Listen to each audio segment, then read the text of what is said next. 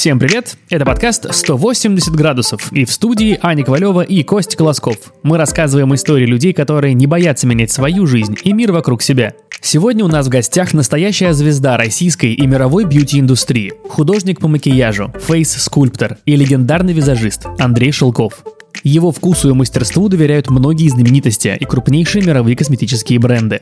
Андрей в профессии 27 лет, и кажется, за это время он успел покорить все мыслимые и немыслимые вершины. Был ведущим визажистом Ланком, Ив Сен-Лоран, Шанель, колдовал над образами модели для шоу Кристиан Диор, Джованши, Нина Ричи, Александр Маккуин. В его портфолио образы актрис для Канского и Венецианского фестивалей, ММКФ, Кинотавра. А еще он единственный российский визажист, который может похвастаться такими клиентками, как Моника Белучи, Наоми Кэмпбелл и Кейт Мосс. Андрей дал немало интервью о том, как он строил карьеру в глянце, но нам было интересно другое. Как он пришел к тому, чем он занимается уже более 20 лет. Каким был его путь в профессию и на какие перемены однажды решился он, бросив карьеру востребованного телеведущего? В этом выпуске говорим о детских мечтах, стремлении к творчеству, учебе на металлурга и работе на телевидении, а еще о ключевых фигурах в жизни Андрея. И размышляем, о чем можно мечтать, когда, казалось бы, все высоты уже достигнуты. А до интервью, по старой доброй традиции, хочу познакомить вас со спонсором этого выпуска. И им стала программа лояльности Сбер Спасибо, благодаря которой можно покупать товары и услуги из абсолютно разных категорий, от промокодов и сертификатов до билетов на самолеты. Программа работает следующим образом. Расплачиваясь за покупки картами Сбербанка, вы накапливаете бонусы, которые потом можно обменять на скидки до 99% на покупки в магазинах и на сайтах партнеров. Для всех ваших карт Сбербанка единый бонусный счет – Поэтому бонусы копятся за покупки по любым вашим картам. А активные пользователи программы, выполняя несложные действия, могут повышать уровень привилегий в программе, ведь чем он выше, тем больше бонусов можно получить. Соответственно, тем больше будет скидка при их списании. Программа существует уже 9 лет, и за это время ее партнерами стали многие магазины, торговые точки и онлайн-сервисы, которыми вы, мы уверены, уже вовсю пользуетесь. Теперь можно платить за привычные вам товары и услуги гораздо меньше, благодаря программе лояльности Сберспасибо. Зарегистрироваться в программе можно в приложении Сберспасибо, в банкомате, а также в интернет-банке или через СМС. Ссылку на более подробное описание условий программы вы найдете в описании к этому выпуску. И сегодня у нас особенная встреча. Я на самом деле очень рада, что к нам пришел такой гость. А, у нас э, в студии с нами Андрей Шелков. Андрей один из самых э, известных визажистов с мировым именем, а, но я знаю, что Андрей не любит слово визажист и вот это вот все, поэтому а, он предпочитает называть себя художником по макияжу. Да, здравствуйте. Здравствуйте. Здравствуйте, ребята. Я очень рад э, быть снова здесь. Да, действительно, профессия изначально называется художник по макияжу, не визажист, потому что такого слова даже нет, визажиста.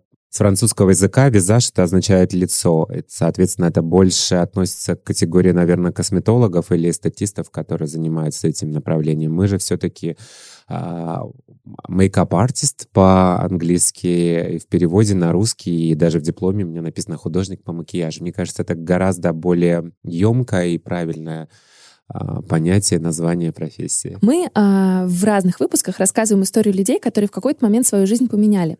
И, как правило, у нас те, кто поменял свою жизнь там год назад, два, три, четыре, пять. А Андрей — уникальный случай для нашего подкаста, потому что он в профессии художника по макияжу уже больше 20 лет. 27. 27 лет. Но мы точно знаем, что, во-первых, так было не всегда. Абсолютно и верно. этому предшествовала, ну, просто другая жизнь. Правда. И вот а, мы, э, у нас такой сегодня титанический выпуск. Мы хотим поговорить о переменах, которые случились 27 лет назад. Наверное, не, не самое стандартное интервью в твоей жизни сегодня. Согласен, конечно, конечно. Да. А, нам интересно, как ты вообще оказался вот в этой индустрии, которой 27 лет назад толком и не было. Кем ты хотел стать в детстве? Я хотел стать в детстве зубным врачом. Я до сих пор считаю, что это безумно эстетская, эстетическая профессия, несмотря на то, что многие мои знакомые говорят, ой, кошмар, это же ковыряться во рту, разве это может приносить кайф? А я, наверное, рассматриваю эту профессию с точки зрения, что вы в белом халате, вы такой чистый, аккуратный. Во-первых, медицинские все эти приборы. А, эти все ложки, зеркала, это так красиво. Я, я просто фанатею вот по такому минималистичному, скажем так, виду а, дизайна. И меня это безумно притягивало Ну, всегда. в детстве ты не боялся, получается, к дантистам ходить? Никогда. Никогда не боялся. Это было как Вот. на праздник. А даже не то, что как праздник. Я шел туда, потому что я знал, что я увижу какую-нибудь новую штучку. Мне будет интересно. Это будет э, какая-нибудь э, молодая, э, красивая женщина, которая будет смотреть на меня и разговаривать со мной. А Я очень общительный человек в детстве был, очень общительный. И, конечно, любое общение, внимание мне доставляло истинное удовольствие. Я не знаю, почему, с чем это связано было. Белый цвет, эти зеркала, кресла. Вот не знаю, какая-то такая эстетика была, которая меня манила. И я четко очень понимал, и давно-давно это понимал, что я хочу быть зубным врачом. А Мгм. что же случилось? Что когда ты понял, случилось? что нет? А, Вы не поверите, ребят, но я, мое стремление было очень сильным, и по окончанию школы я решил а, пойти на экскурсию. Я не знаю, как сейчас. Раньше были экскурсии, прежде чем поступать в а, учреждение. Как день можешь- дверей. Да, совершенно верно. И э, я пошел в медицинский институт э, специально на экскурсию, где показывали все. Единственное, что для меня стало таким большим откровением, это не пять лет учебы, а три года общие и два года специализация только на профессию стоматолога. А Я думал, что изначально ты учишься только на стоматолога. Вот. И, конечно же, меня это очень сильно отпугнуло в плане чего? А, В плане моей чувствительности, потому что, например, реакция к формалину и вид, эм, ну, скажем так, в морге определенных вещей, или, например, название курсовой работы, где используется ухо или глаз, ну, такие вещи меня тогда Ну да, очень это сильно напугали. Да, равно, да. конечно. И я, конечно, резко поменял э, свое стремление, не желание, а стремление. Совершенно недавно я работал, а, забегу вперед, я работал с, а, на шоу, а, на показе. А, И у меня был молодой человек на груминге, который оказался зубным врачом. Груминг — это мужской макияж. Да, да, да. И мы как-то разговорились, потому что я услышал, что человек работает, и мне было интересно, о, кем же, интересно, работает модель. И он говорит, я работаю стоматологом. Я говорю, да, вау, мне так нравится. Он говорит, вы что, серьезно хотели быть стоматологом? А что вам мешает? Я говорю, ну как, время уже прошло и так далее. Он говорит, Андрей, знаете, что сейчас а, образование очень сильно поменялось, и сейчас вы можете сразу отучиться на стоматолога. То есть вам не нужно специали... ну, три года общих, как раньше. Я говорю, ого, так, мне стоит задуматься об этом. Ну, во-первых, ребят, я вам могу сказать, с практичной точки зрения, это еще очень прибыльная профессия. Если выбирать между визажистом и стоматологом, Ну, то стоматологи зарабатывают стоматолога. Да, да. Это правда. Так подожди, как поменялось тогда видение? Ты тогда испугался и понял, что ты не готов на такой длительный Да, период. совершенно верно. Ну, во-первых, мое стремление всегда было еще и к танцу, но Ты мечтал танцу... в балете, да? Да. Танцевать. Да, да. Изначально, давайте скажем так, откуда растут ноги всего творчества в моей жизни, это моя бабушка. Это моя бабушка Полина Александровна, один из, наверное, главных людей в моей жизни. Бабушка, несмотря на собственную скромность и э, практически всю жизнь этот человек работал э, связанный с цифрами, то есть э, с бухгалтерией. Она у меня была старшим бухгалтером металлургического комбината. Человек с тремя классами образования, который прошел войну, понимаете, да? Это был очень сильный внутренний человек с очень таким абсолютно четким математическим складом ума, но это был и настолько творческий человек внутри, не реализованный по разным а, обстоятельствам, по обстоятельствам семьи, войны. Она была вынуждена оставить школу, потому что были такие времена. Очень многое прошла, включая голод. э, У нее было четверо детей. Она всю жизнь была одна после смерти моего дедушки. Поэтому у меня был такой пример уже из жизни сильного волевого человека, но вот это, видимо, ее какая-то внутренняя творческая нерастраченность, да, она, наверное, попыталась ее воплотить через меня. Поэтому музыка, танец, изобразительное искусство, природа, любовь к животным, прикладное творчество. Ну, то есть все, что было связано вот с- абсолютно разными направлениями, это все во мне появилось благодаря моей бабушке, за что я безумно ей благодарен.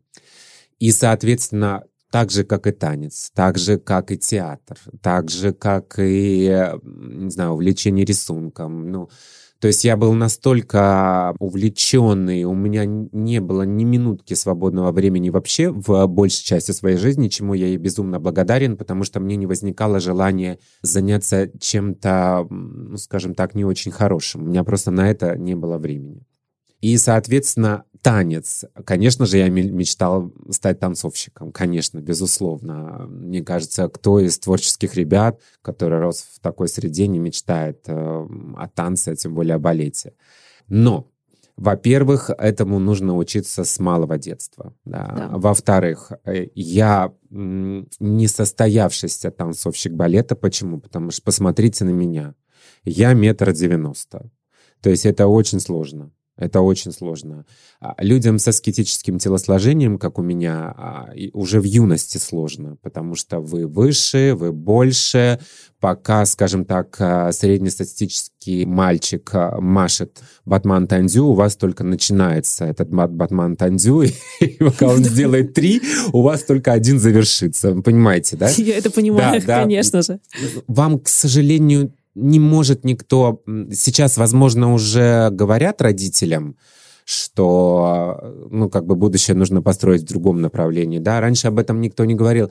Но, наверное, еще потому, что ребят очень мало в танце. Ну, мало, И, да. может быть, из-за того, чтобы сберечь вот этот вот э, определенный коллектив, э, ребята оставляют. И я не состоялся. Меня не, не отпустили Дальше, скажем так, я занимался в балетной школе у себя в городе, конечно же, но потом, когда я решил построить свое будущее с танцем, мне нужно было ехать поступать исключительно в Ленинградское хореографическое училище, потому что это сильнейшее хореографическое училище в нашей стране. Конечно же, тебя не отпускают родители, потому что, ну как, так, тебя одного отпустить туда. И вот так вот, знаете, многое случилось со мной. Почему я говорю вот в раз, разноплановый я очень? Потому что я все время что-то начинал, но все время мне что-то мешало. Не, не мое нежелание. Например, я стал ходить в музыкальную школу. Мне безумно нравилась а, музыкальная школа, игра на фортепиано. Я обожаю, до сих пор я говорю, что я не состоявшийся пианист.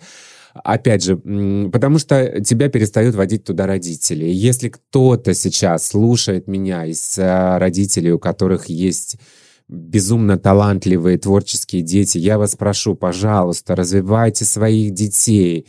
А, если вы замечаете, что есть такая тяга, а, развивайте своих детей, дайте им возможность найти себя, чтобы они потом в жизни не проходили вот этот тернистый путь в поиске себя, чтобы они уже изначально были сформированы и уже строили свою карьеру непосредственно какой-то одной профессии. Вот У тебя я... был тернистый путь? Ну, я не из тех людей, кто жалуется, потому что, например, там кто-то начнет сейчас слушать и скажет, ну, конечно, у кого сейчас простой путь? Ну, я вам просто расскажу, ребята, а, а наши слушатели уже поймут. Простой он был. По мне, он был, есть и будет такой. И я ни в коем случае не жалею об этом, потому что сложности меня всегда закаляли. И я не знаю, куда бы я двигался потом, если бы у меня все очень просто в жизни складывалось.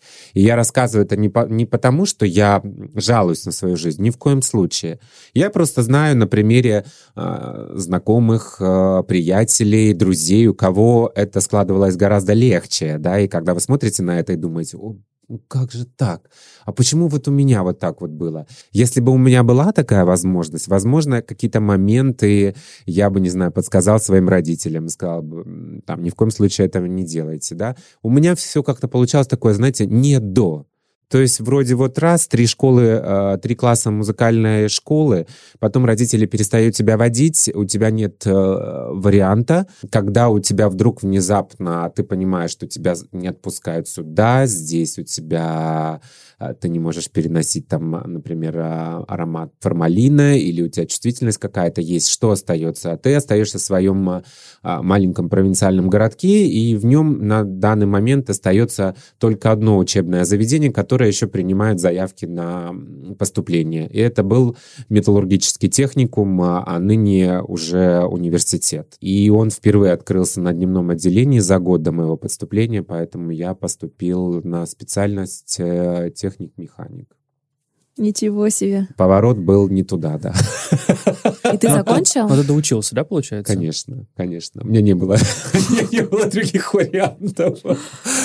Я поступаю в металлургический техникум. Помимо этого а, происходит набор на телевидение, на местный коммерческий канал. Так как я человек еще с театральным прошлым, я занимался в детско-юношеском театре, мне безумно нравилось это все.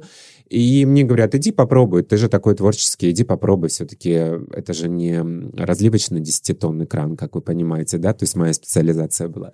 Вот, я прихожу на кастинг на телеканал, прохожу кастинг и устраиваюсь э, работать вечерами на коммерческий канал. Что ты вел? Я вел эфир э, вечерний, то есть я озвучивал типа программу. Или? Нет, нет, сначала программу. Сначала программу. Добрый вечер, уважаемые телезрители. С вами телеканал «Сфера». Я Андрей Шелков. Сегодня в нашей программе.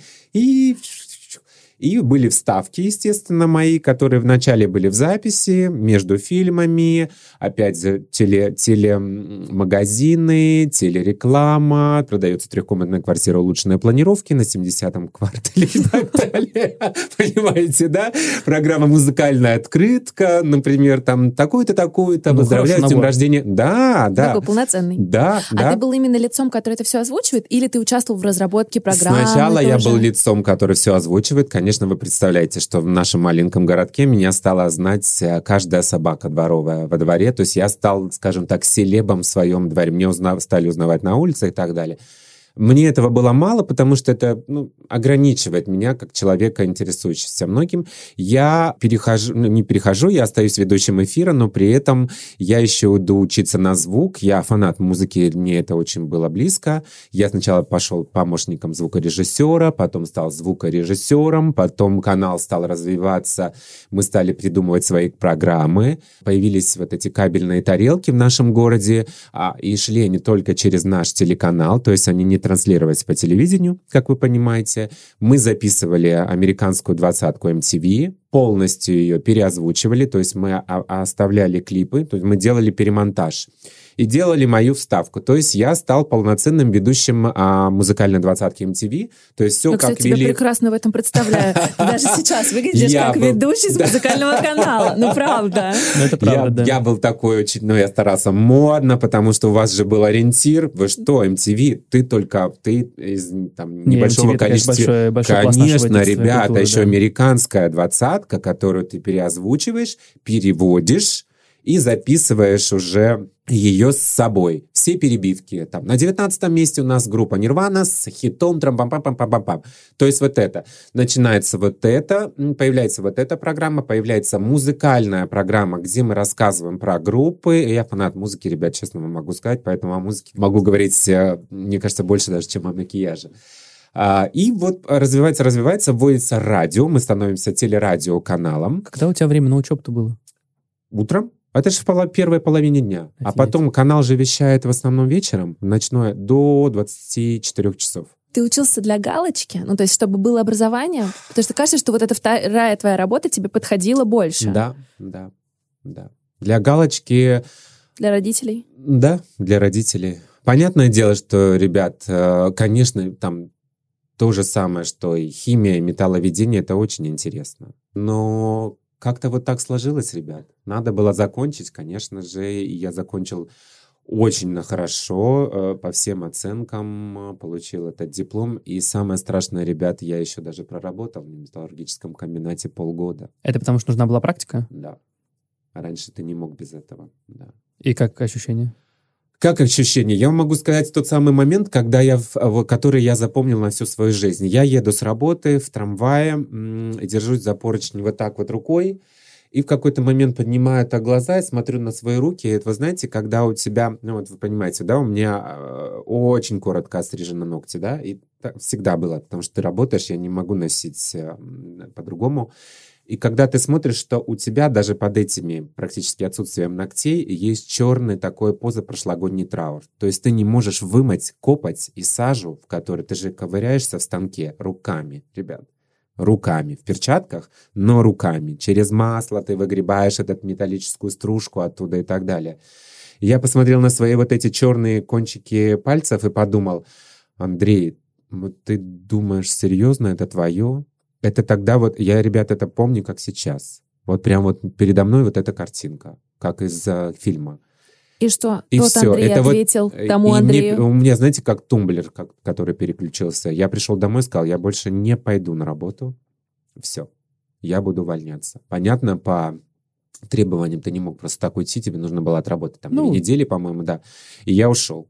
И я сфокусировался на уже телевидении и радио уже полностью, ребят, потому что а, мы поступили учиться в университет телевидения и радио, несколько человек с нашего канала, чтобы получить телевизионное образование.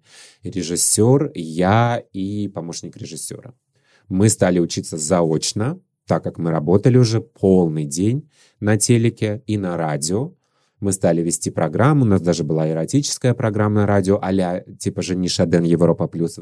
Помните такую, я надеюсь, или нет? Ага, я помню, понял, возможно. да. Ну, то есть это эротические разговоры на ночь. То есть, когда вы с красивым голосом, у меня еще и режиссера Алексея, который будет слушать. Леша Джен, тебе большой привет.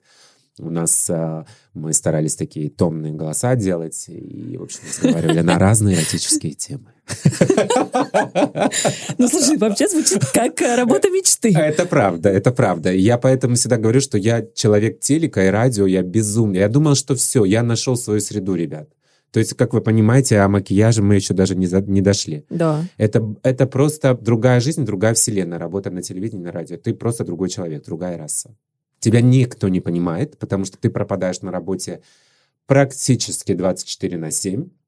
Я был абсолютно занят, я был фанат, и ну вот просто ты горишь этим. Новые программы. Мало того, что мы, представляете, мы добились, мы поставили перед собой цель выходить в прямой эфир с новостями. Я был первый ведущий вообще в нашем городе, может быть, даже в нашей стране, не побоюсь этого слова, в Казахстане, который стал выходить в прямой эфир, вести новости. Программу и новости. Мы перестали писать. Почему? Потому что это много работы лишней. Тебе нужно записать, монтировать, да? Это был тоже большой такой вызов. Выйти в прямой эфир, когда у тебя ты, ты ты, вот я сейчас с вами чувствую себя дико комфортно, потому что я вижу ваши глаза, ваши, ре, вашу реакцию, да, а тогда перед тобой только э, глаз камеры. Ты ну, один в студии. Все. И первый прямой эфир прошел просто на ура, а вот второй прямой эфир уже был полный провал потому Почему? что я растерялся так. Не знаю, знаете, видимо, экспромт какой-то и стресс, он позволил мне болтать, как вот я сейчас с вами болтаю. А когда я, видимо, осознал на следующий день вот эту вот всю историю, да, и э, нагрузку на себя, я, видимо, стрессанул очень сильно и перепугался. И я стал... А так как мы никак не могли... Это прямой эфир. Ну, понятно, там ничего не вырежешь. Да, ничего не вырежешь, понятно. Потом пауза. уже все, конечно, пришло с умением, и благо режиссеры были прекрасные, которые могли четко тебя настроить. Потом режиссер садилась рядом с камерой, потому что я попросил, говорю, пожалуйста, будь со мной. Она в наушнике, все. И мы, я вот глядя, как на вас сейчас, с ней разговаривал, естественно, это все происходит гораздо проще, а, легче, да, и проще. Вот.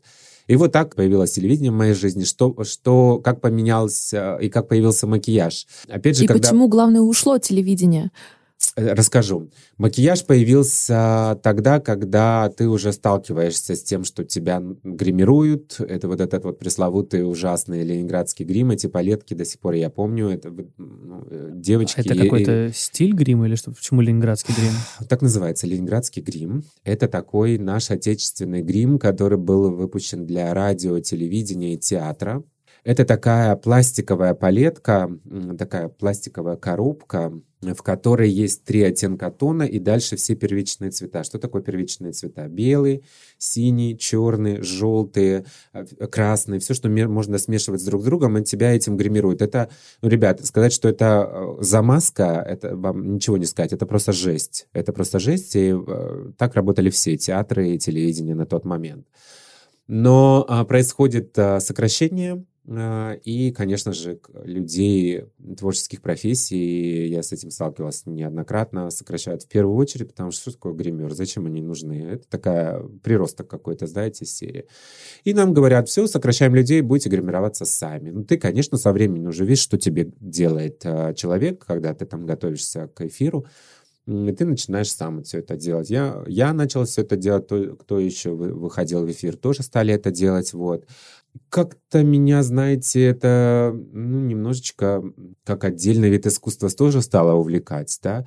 Потом мы при телевидении открыли с э, театр моды, потом, который перерос в модельное агентство, а так как там модели, показы и так далее, фотосъемки, нужно было искать визажистов, а у меня уже был опыт, и вот так вот так пошло, я стал потом делать свою маму еще, потому что мама, ну, смотрела, что я кого-то делаю, а как же, э, а меня? Маме это стало безумно нравиться, подруги маме говорили, о, господи, пусть он теперь нас накрасит тоже и так далее. О профессии визажиста вообще речи не шло тогда. Была одна единственная профессия — грим, гример. Да, ну, Театр, театральный. телевидение, whatever, как говорится сейчас. И это стало потихоньку увлекать больше? То есть как, а... какие ощущения были от того, вот, что ты гримируешь? Как и... я уже сказал, разноплановость — мое любимое слово. А ощущения у меня не было того, мне было интересно.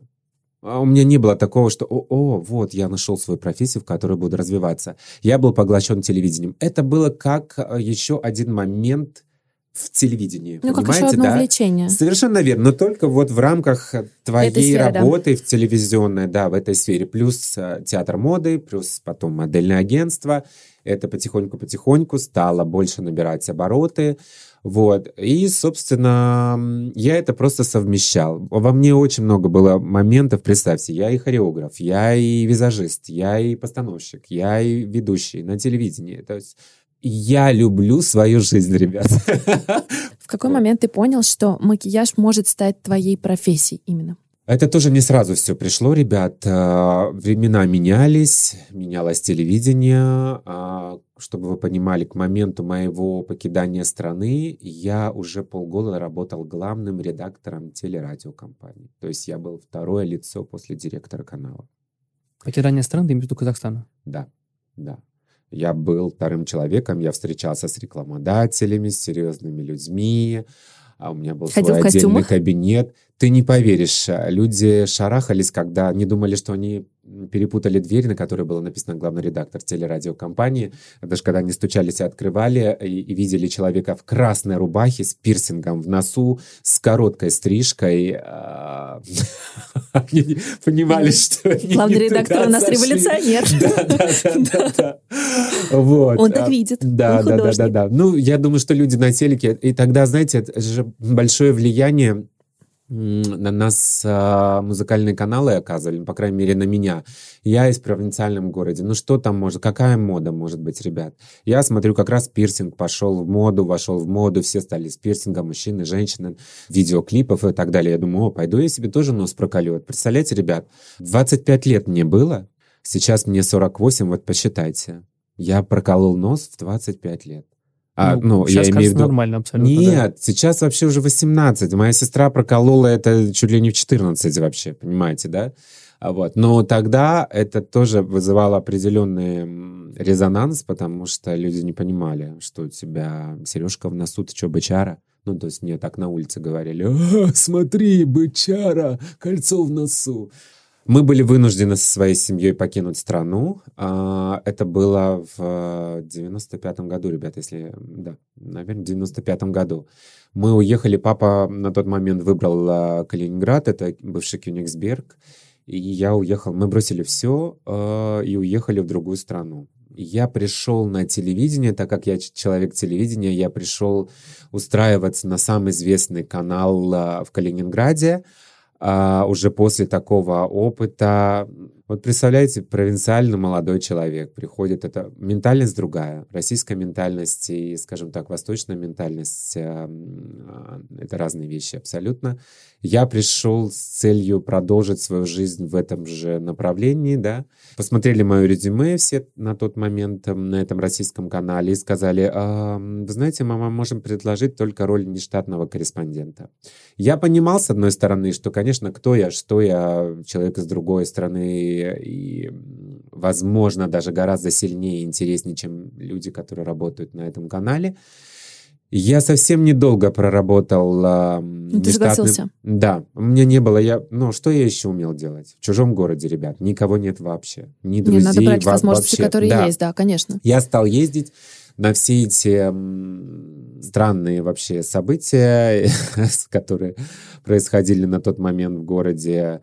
И я встречаюсь с э, компанией, с продюсерским центром, опять же, с модельным агентством Modus Vivendi, которое возглавляла на тот момент э, Лаура Лукина со своим супругом.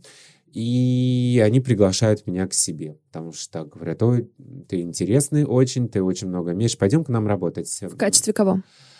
Сначала в качестве, ну, типа скаут-директора, Скаут-директор это, ищет? Да, да, совершенно верно. ищет моделей. Ну и впоследствии уже и постановщик дефиле, постановщик показов, э, визажист для портфолио. В общем, разноста- разнорабочие, как говорится. Вот. И я благодарен им за это, потому что это для меня была такая отдушина. Если будут слушать, Лаура, а, спасибо тебе большое за эту возможность. И я попадаю таким образом, скажем так, вот в другой совершенно мир с компанией, которая занимается еще и привозом а, исполнителей эстрадной музыки, поп-музыки, и все, и понеслась.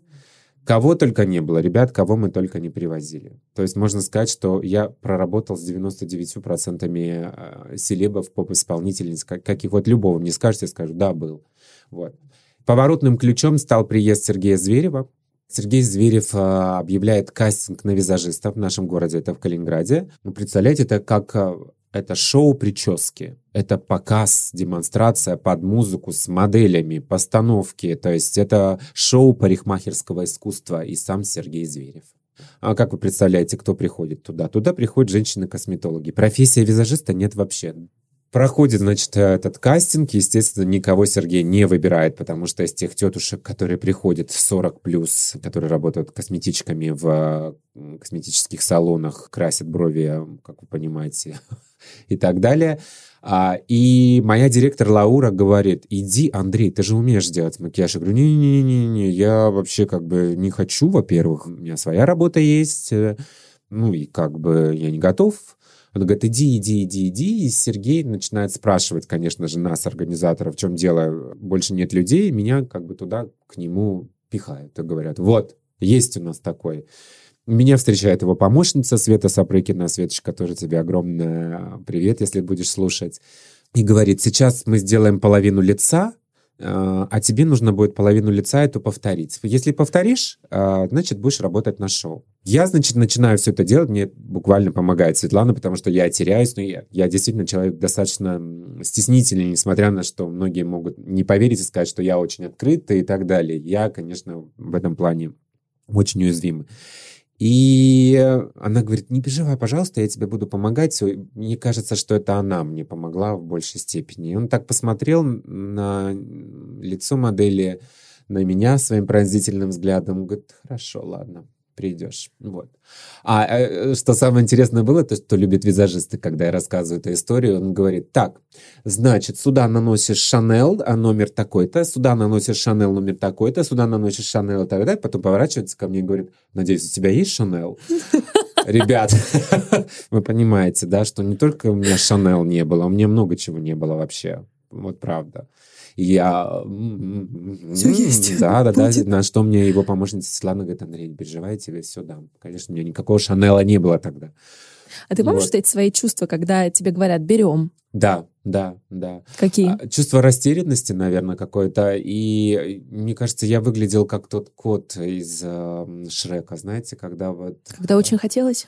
Когда очень хотелось, и с тобой говорили на каком-то неземном языке.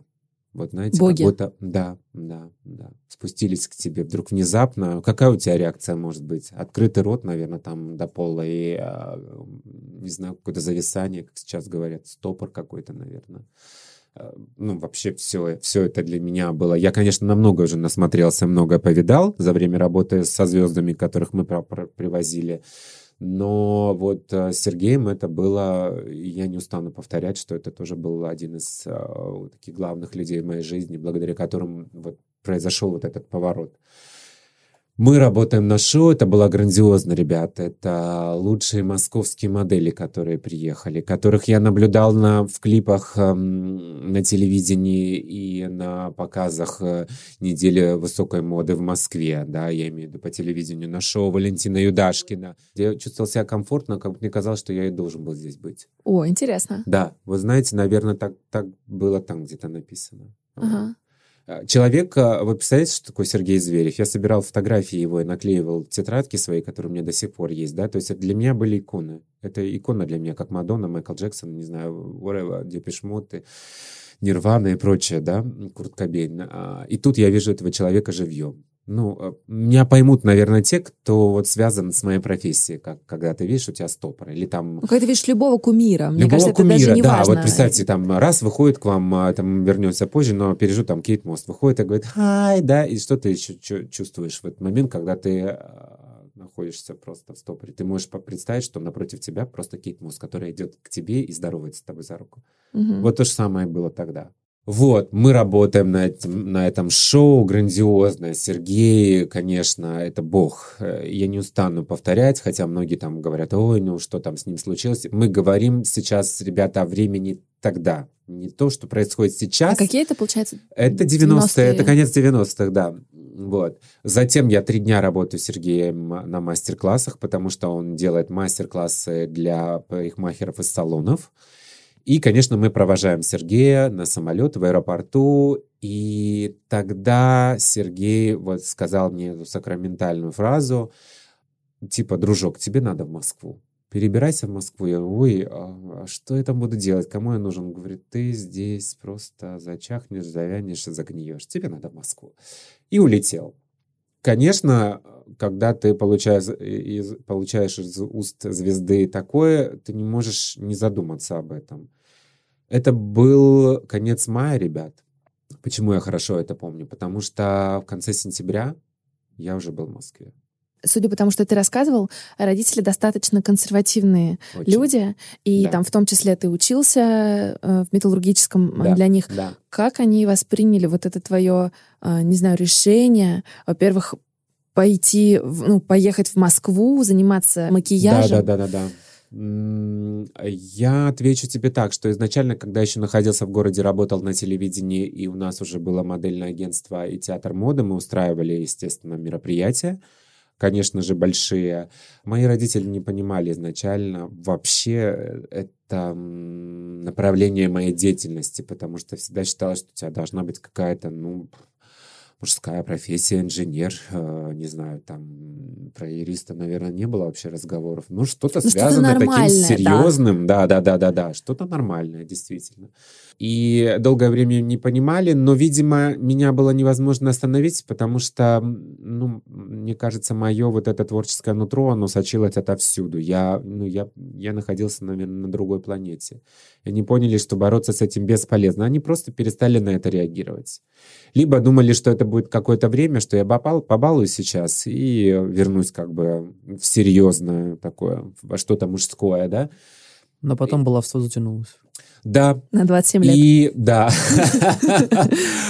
И, конечно же, вы знаете, так- таким апофеозом всего этого было, когда, мне кажется, родители поменяли свой взгляд. Они пришли ко мне за кулисы после нашего грандиозного большого шоу в нашем городе, когда мы устроили это такой прям действительно показище показ а, в большом, а, конечно же, дворце металлургов, как вы понимаете, большой дворец, самое Всё единственное. сошлось. Все сошлось, да, да. Все было не зря. Да, и пришли родители за кулисы тогда ко мне, и я помню, что папа молчал, а, он просто кивал головой, а мама сказала тогда какую-то какой-то текст, и в конце это было «Сынок, мы тобой очень гордимся». Тогда мне было очень важно это получить. Почему? Потому что знаете, что а, люди разделяются на две категории. Есть люди, которые становятся лучше и развиваются, когда их унижают, и я имею в виду в плане когда их э, ущемляют и Это говорят называется плохо. негативная мотивация. Да, негативная мотивация.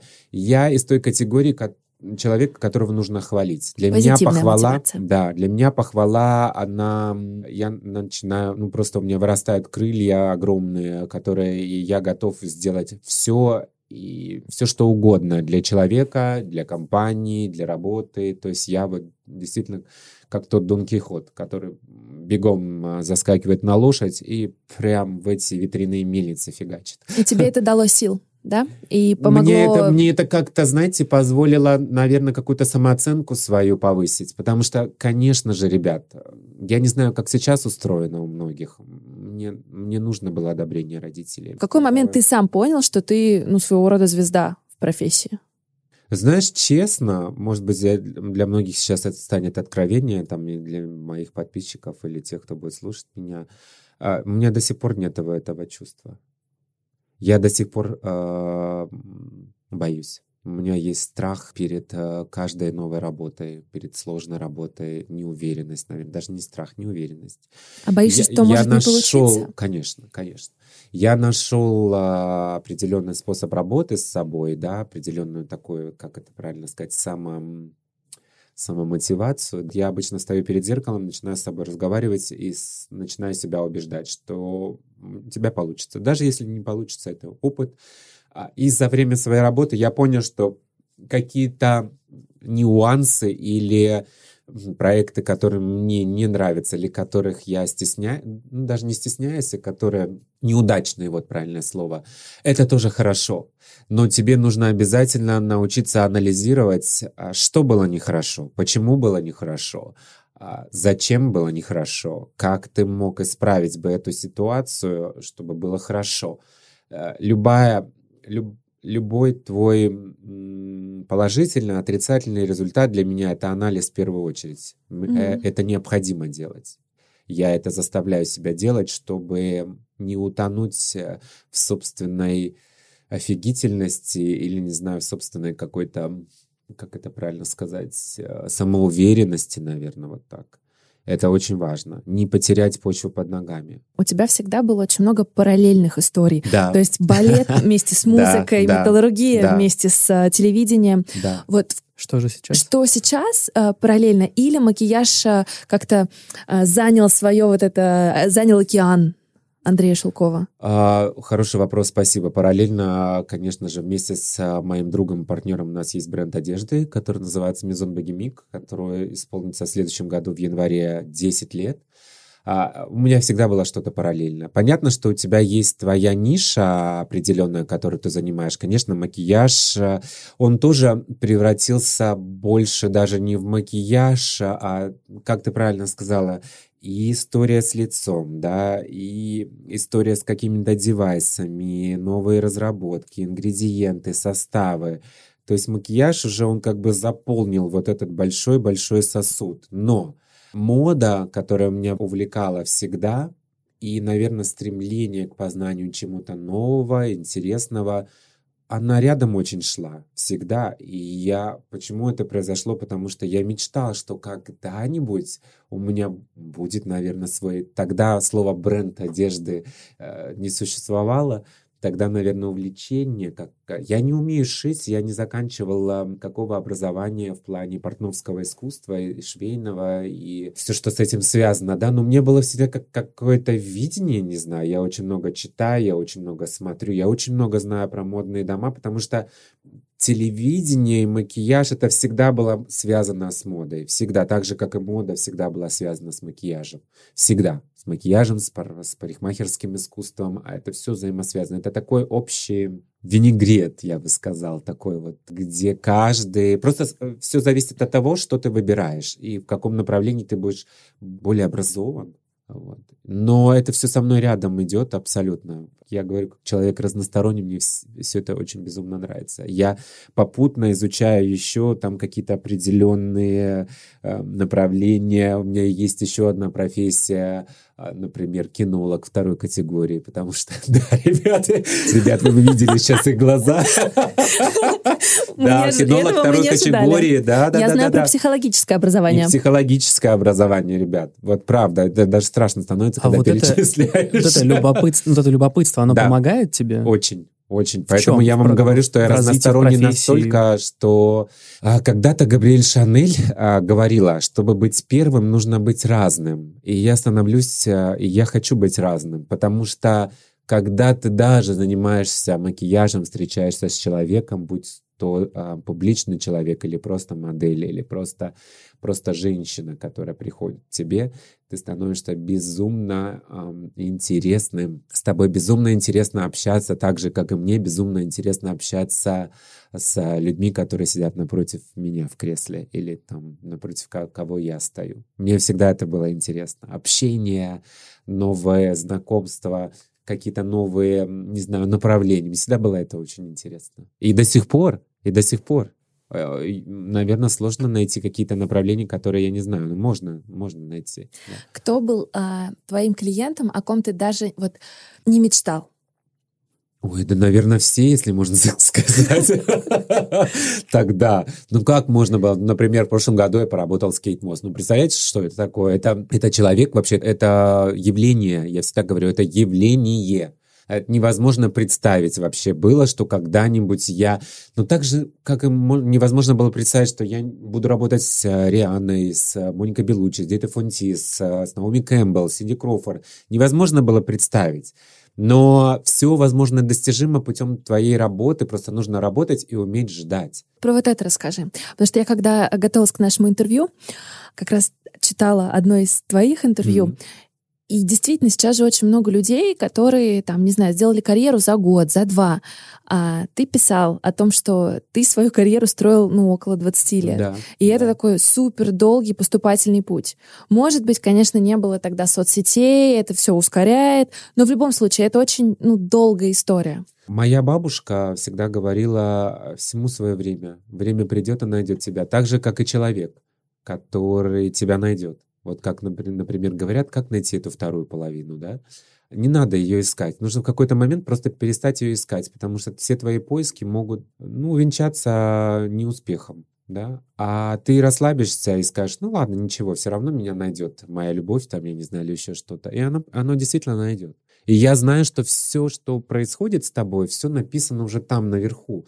Нужно просто... А, ну вот представляете, через 12 лет после работы здесь, уже в Москве, я, я, у меня появилась обложка Vogue. Но это русского Vogue. Это, ну, скажем так, апофеоз твоей э, карьеры, которую можно было только представить. Я, может быть, тогда у меня бы вылетела кукушка, и я бы сказал, да у меня обложка Vogue, я могу заходить уже как Линда Евангелиста, ногу, ногой дверь открывается, да? Нет, вот это именно то есть вот, вот такие вот вехи, вот такие успехи, они заставляют себя всегда задумываться о том, что очень легко забраться наверх. Это очень легко и просто. Сложно удержаться наверху. Особенно, когда ты упираешься в потолок. И у меня была такая история. Я, у меня тоже было такое ощущение, что я вот пум. Ну вот представьте, я уже много работаю с глянцем. Я главный визажист Шанель в России и странах СНГ. Что можно вот еще представить? Вверх, Шанель. Я вот просто там. То есть я встал и уперся своими плечами в потолок, согнул голову. И думаю, куда теперь? Только вниз. Потому что вот он, вверх. Все, я достиг. Больше никуда не могу. Но мой учитель мне тогда сказал, почему ты рассматриваешь это как высоту, а не ширину? Вот рассмотри это, например, как океан. Ты видел границы океана? Я говорю, нет. Вот ты представь, что твоя профессия и твое нахождение сейчас это как океан. Ты можешь разлиться на всей поверхности, ты даже не сможешь над ней разлиться, потому что пределов ее нет. И это мне очень сильно помогло тогда. Это помогло мне понять, что я могу двигаться не просто вверх, я могу двигаться вширь. Мне кажется, это так и было всегда у меня. То есть я как будто вот вширь.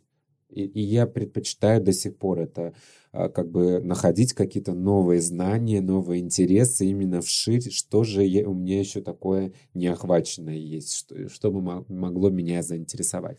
Вот ты говоришь о том, что нужно уметь ждать, а я думаю о том, что иногда нужно увидеть и уметь увидеть эти кометы, потому что ведь, по сути, а, люди часто не видят каких-то вещей, Опять которые же, им открываются. Надо еще это увидеть. Надо просто желать это увидеть, наверное. Я фаталист по своей природе, по рождению, наверное, поэтому бабушка меня всегда учила верить в, в приметы, в цифры, в, вот в эти знаки, слушаться внутреннего голоса. Мне внутренний голос всегда помогал, всегда. И не помогал, когда я его не слушал, к сожалению, да. Мне кажется, надо учиться. Вопрос просто желания. Невозможно ничего добиться и постичь без отсутствия желания. У меня желание такое было. Я знал, что время всегда все поста- поставит на свои места. Оно и до сих пор мне доказывает, что время всегда все ставит на свои места и все расставляет так, как должно быть. И когда-нибудь случится момент, когда королем положения станешь ты. Вот тогда ты можешь воплотить уже все свои желания, стремления, расправиться с э, врагами и прочее и тому подобное. О чем ты сейчас мечтаешь? Просто конкретно в этой профессии кажется, что все вершины ну, да, взяты. Да, широты. Да, да, широты, все, все широты, широты уже знакомы, да. Я, наверное, мечтаю о том, чтобы также развиваться, стремиться быть интересным для себя, для своего окружения, для людей, с которыми я работаю. Как бы сейчас это примитивно не звучало, но я мечтаю оставаться и становиться еще более интересным человеком, чем я есть. Может быть, более образованным, более спокойным, более открытым про какие-то интересные проекты. Я мечтаю, наверное, поработать в каком-то грандиозном кино, который вот просто войдет в мою личную историю и вообще в историю. Не знаю, как, как-то, наверное, вот так. Какой-нибудь, может быть, социальный проект очень большой. Ну что Я мечтаю быть полезным, наверное, вот. Мечтаю быть полезным. Самое главное — быть полезным, правда. И в профессии своей, и вообще как человек, и мне кажется, что это очень здорово, когда ты полезен, и в тебе есть э, необходимость. Мне кажется, у Андрея есть шанс стать полезным для наших слушателей. Зададим наш э, финальный вопрос. Хотя мне кажется, что так. ты уже косвенно на него много раз ответил в нашем разговоре. Нас слушают многие люди, кто хочет поменять свою жизнь, принять какие-то смелые решения, изменить работу, поменять ракурс, э, изменить сферу. Так. Ты человек, который поступательно свою жизнь менял, и, как мы сегодня выяснили, не раз. А, были разные увлечения, что-то из них становилось профессией, что-то из них переросло в искусство, которое ну, уже на мировом уровне сейчас. Дай совет с высоты своего опыта, 27 лет в профессии, как решиться на перемены, если ты очень хочешь, но боишься? Um, хороший вопрос. Ну, мне кажется, я уже, как ты правильно сказала, ответил а, на него. Наверное, не боя... Наверное, нужно понимать, готовы ли к этому. Как понять, готовы ли? Вот когда нет сил, сил уже, когда уже ты понимаешь, что все.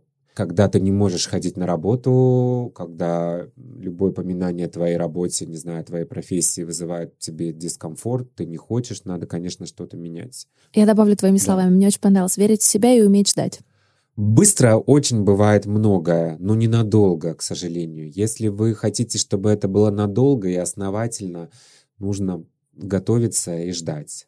И нужно стремиться, наверное, к тому, чего вы хотите добиться. Стремление, труд.